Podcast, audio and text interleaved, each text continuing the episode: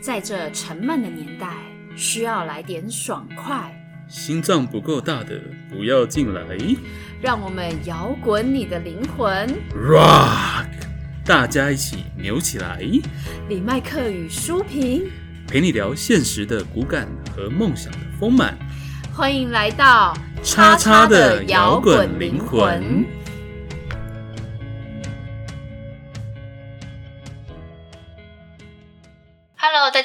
们是摇滚灵魂，我是舒平。我是李麦克。哎，前一阵子那个日本女星竹内结子自杀消息这件事情，你知道吗？我知道呢，嗯会吓一跳呢。对啊，因为真的震惊全亚洲，嗯，很多很震惊，而且都蛮不舍的，对啊，因为我们不确定她到底为什么会走向自杀这条路，但很多人都推测说这跟产后忧郁有关。嗯，不过这也是推测啦，但他的确是最有可能的动机。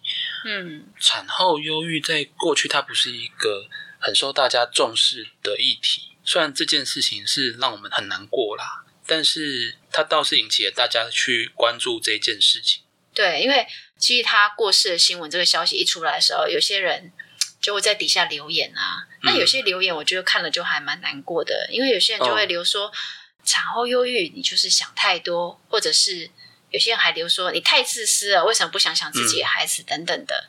所以，我觉得很多人其实对产后忧郁症还是蛮多人不太了解，或者是一知半解的，所以我就很想要来跟大家聊聊，到底什么是产后忧郁症，然后嗯我们应该要怎么看待产后忧郁这件事情。嗯，好啊。那我觉得这个议题真的是蛮严肃的哦，但这件事情还是要去了解啦，因为它真的很重要。嗯，我问你哦，你觉得母爱是天生的吗？算吧，大家都会觉得妈妈很爱自己的小孩啊。对啊，因为很多生完小孩会说恭喜啊，喜获麟儿啊，嗯，然后，但是很你会发现哦，很多人其实会讨论产后坐月子要吃什么，产后你要干嘛干嘛，嗯或者是说有什么禁忌啊，或者嗯，或者是有有一些人就会跳出来一个，月不能洗澡，坐月子的时候不能洗头。对，就就是反正会有一堆人教你出来，你怎么育儿啊，你要怎么教养啊，等等之类的。嗯，但其实你会发现，很少人在讨论产后妈妈的心理状态，就很很少人讨论说你要怎么去支持一个生产后的女性啊。好像照顾的重点都跑到她的生生理、她的身体的恢复这样子，营养的补充这样子。而且真的看过很多歌颂母亲伟大、啊、强调家庭温馨的戏剧还有小说。那我也看了那些戏剧，也是会以为说，哇，妈当妈妈就是自然而然啊，你生了小孩，自然就会洋溢母爱嘛，你就会觉得很幸福。那很少人去讨论这个产后忧郁这种阴暗面哦。可我觉得，当妈妈出生那一刻哦，你就开始，其实你的生活中是数不清的崩溃哎。嗯，因为很多人在小孩出生后会发现，其实并没有想象中快乐啊，反而会一直纠结，我到底为什么要生小孩？为什么好好日子不过要这样折磨自己？然后会一直反复不停的想这个问题。哎，哦，最近有一个讲法，就是有些妈妈会想把小孩子塞回去。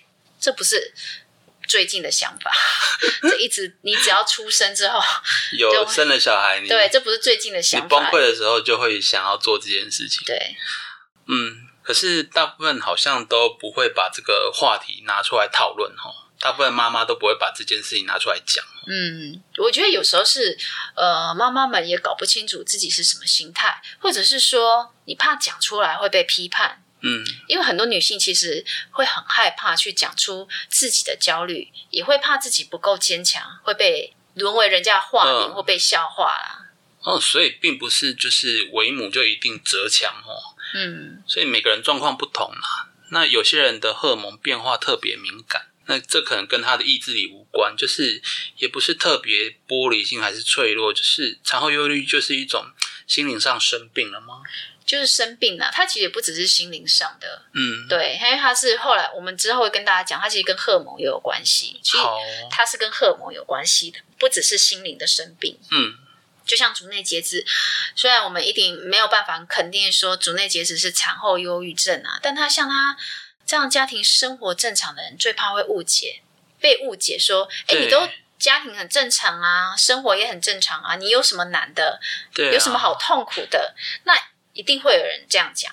对啊那就算家人都很关心，其实产后忧郁症就是生病了。对。就算这跟人家觉得你是不是人生圆满，或你是不是人生胜利组都没有关系，生病就是生病了。对，因为昨天截止肯定是人生胜利组的那一块嘛。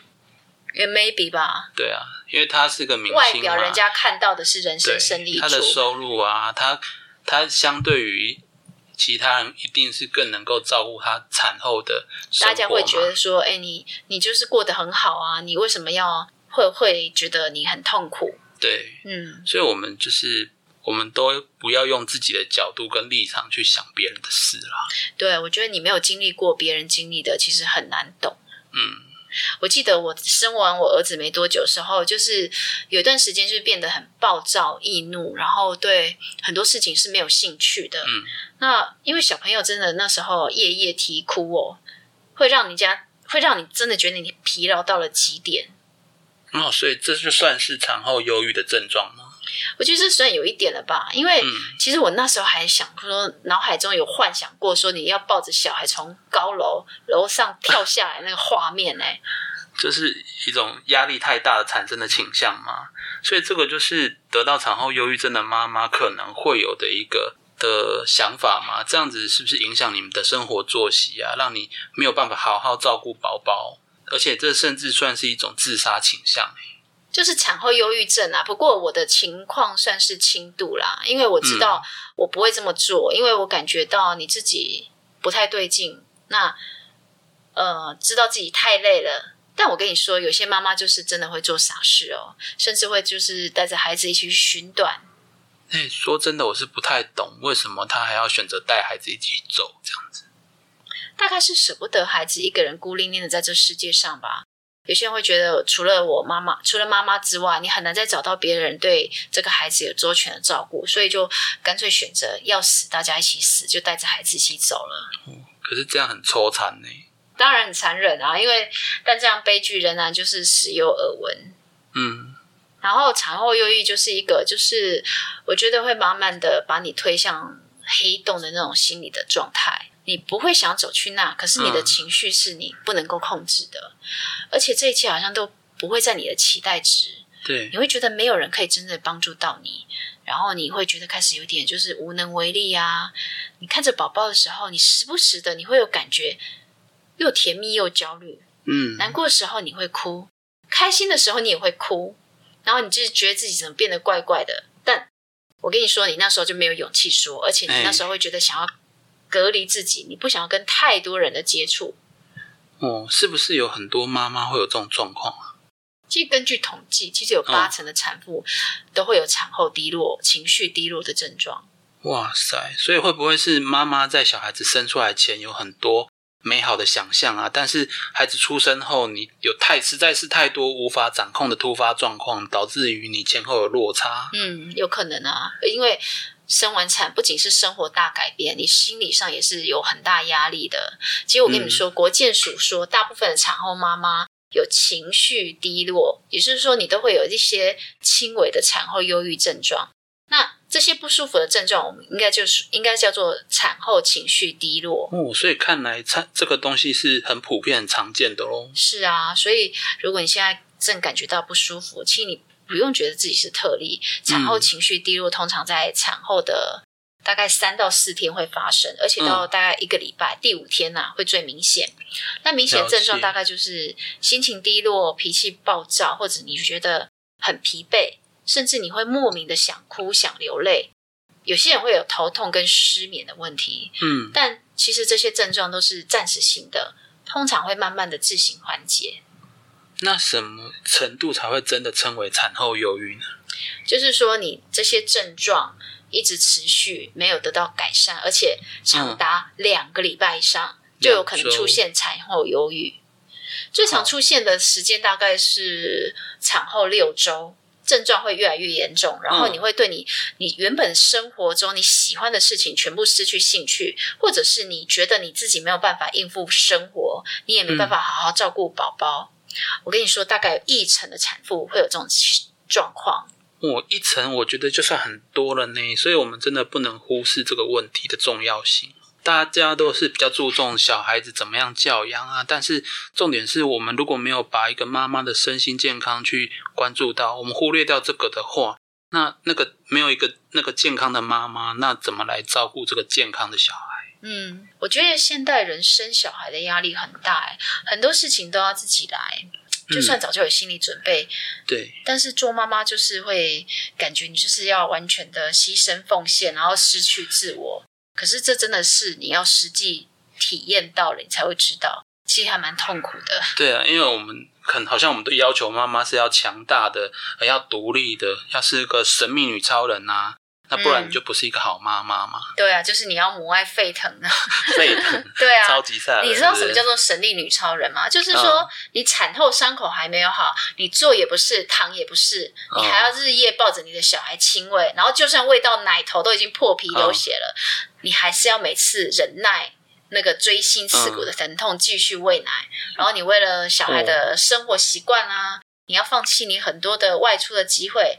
你要二十四小时都跟这个小孩关在一起，哎，哎呀，对啊，所以而且就算难得出了门啊，嗯，宝宝在公开场合暴走尖叫，因为宝宝难免的嘛，对啊，对啊，那你会怕干扰到别人嘛？你就是赶快早早离席，赶快离开，那根本根本就是对啊，很辛苦啦。然后你也不用想要睡好觉了，因为其实一个刚出生的小 baby。会有连续好几个月会半夜无理由的哭闹，那有可能很多原因啊，你可能要帮他喂奶啊，你要换尿布啊，或者是肠绞痛，尤其三个月以下宝宝很容易肠绞痛，那个几个小时不停哦，你就算疲倦不堪到自己也想哭，你还是因为宝宝一直哭嘛，你还是要想尽办法安抚他。我的天呐，真的吓死人！听起来真是很手足无措，你根本就没有时间让你准备好，你就要仓皇上任啊。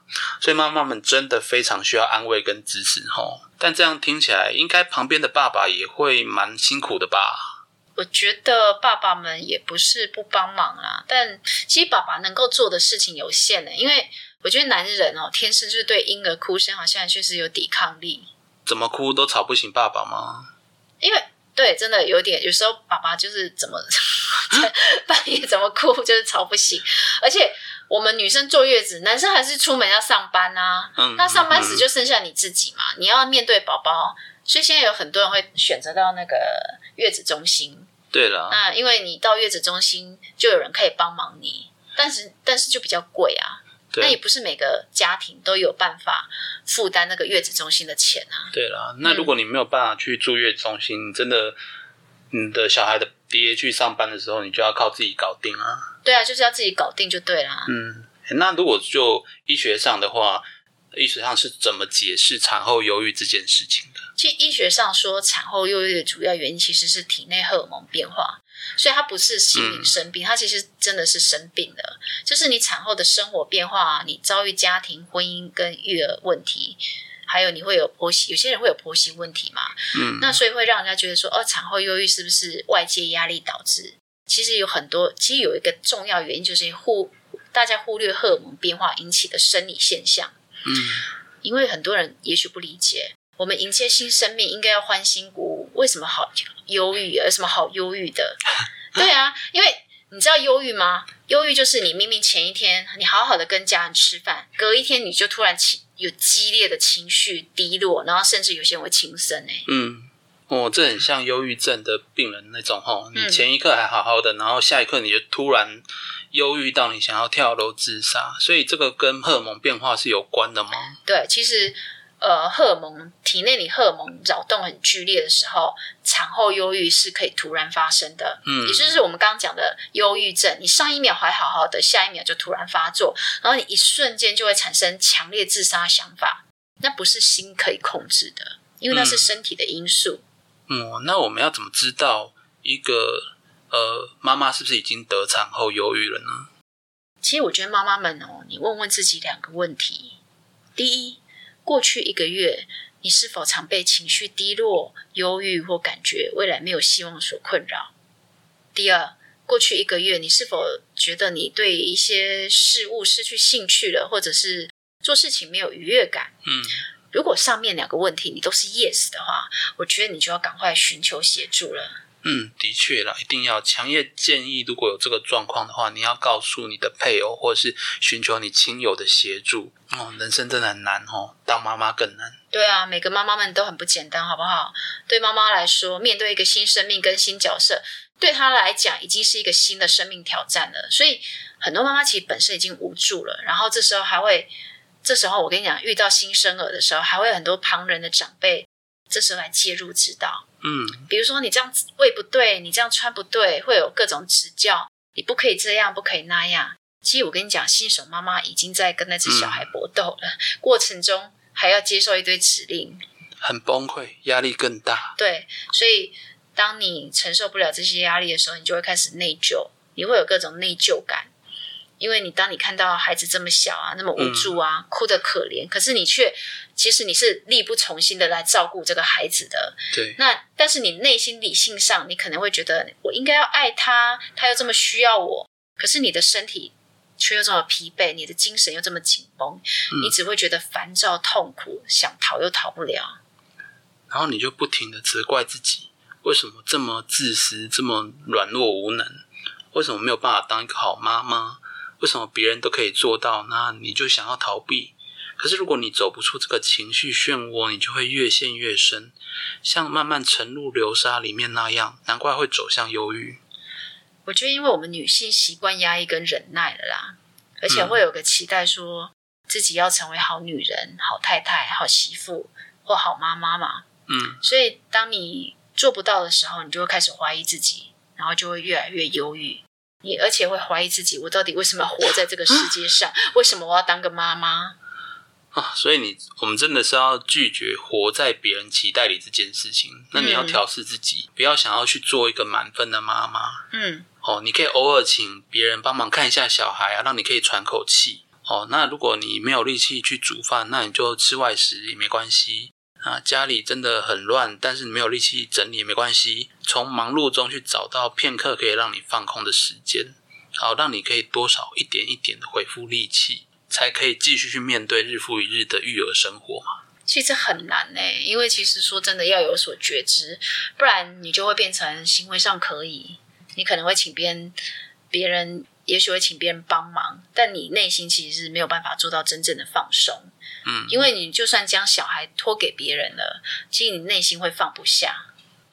就是人在曹营心在汉，你去放松，但是你还是还是担心吗？担心小孩子，对你心还是挂在小孩身上啊。所以你在外面外面放松，你其实心里面根本是没有放，根本就放不下。对，好了，所以如果身边有朋友是当妈妈，我们真的就是要对他少一点要求，然后多一点体谅。好多一点包容，这样子。对，而且我觉得千万别跟他说：“哎，你不要乱想啊，生个孩子你给自己压力那么大干嘛？”我们以前生孩子没有那么多问题。哎，产后忧郁的人啊，其实需要的不是你的建议，耶，嗯，他需要是你从旁边的观察，跟你给他一些情绪上的照顾。其实只要做好陪伴就可以了。嗯，因为他看起来也许很坚强，可是实际上他却早已经濒临崩溃。所以你的一点点善意都有机会把他从情绪泥沼中拉出来。嗯，没有人天生知道要怎么当妈妈，其实我们大家都需要学习。嗯，不只是女性啊，我觉得爸爸们也是，就是不要再把产后忧郁当做是一个无所谓的疾病。我们希望能够让更多人知道产后忧郁症是什么，希望大家把这个节目分享出去，让更多人甚至整个社会都能够重视这个问题。希望这世界上再不要有因为产后忧郁症而失去妈妈的孩子了。嗯，衷心祈祷了。这集节目即将到尾声，谢谢大家收听，希望大家都能够有所收获喽。我们下周见喽，拜拜，拜。最后的最后，感谢大家收听我们的节目。如果你喜欢我们的节目，欢迎到 Apple Podcast 或 Spotify 订阅我们的节目，也别忘了给我们五星评分、留言鼓励哦。五星五星。明天又是上班日啦，让我们大家一起坚强的面对吧。我们下周见。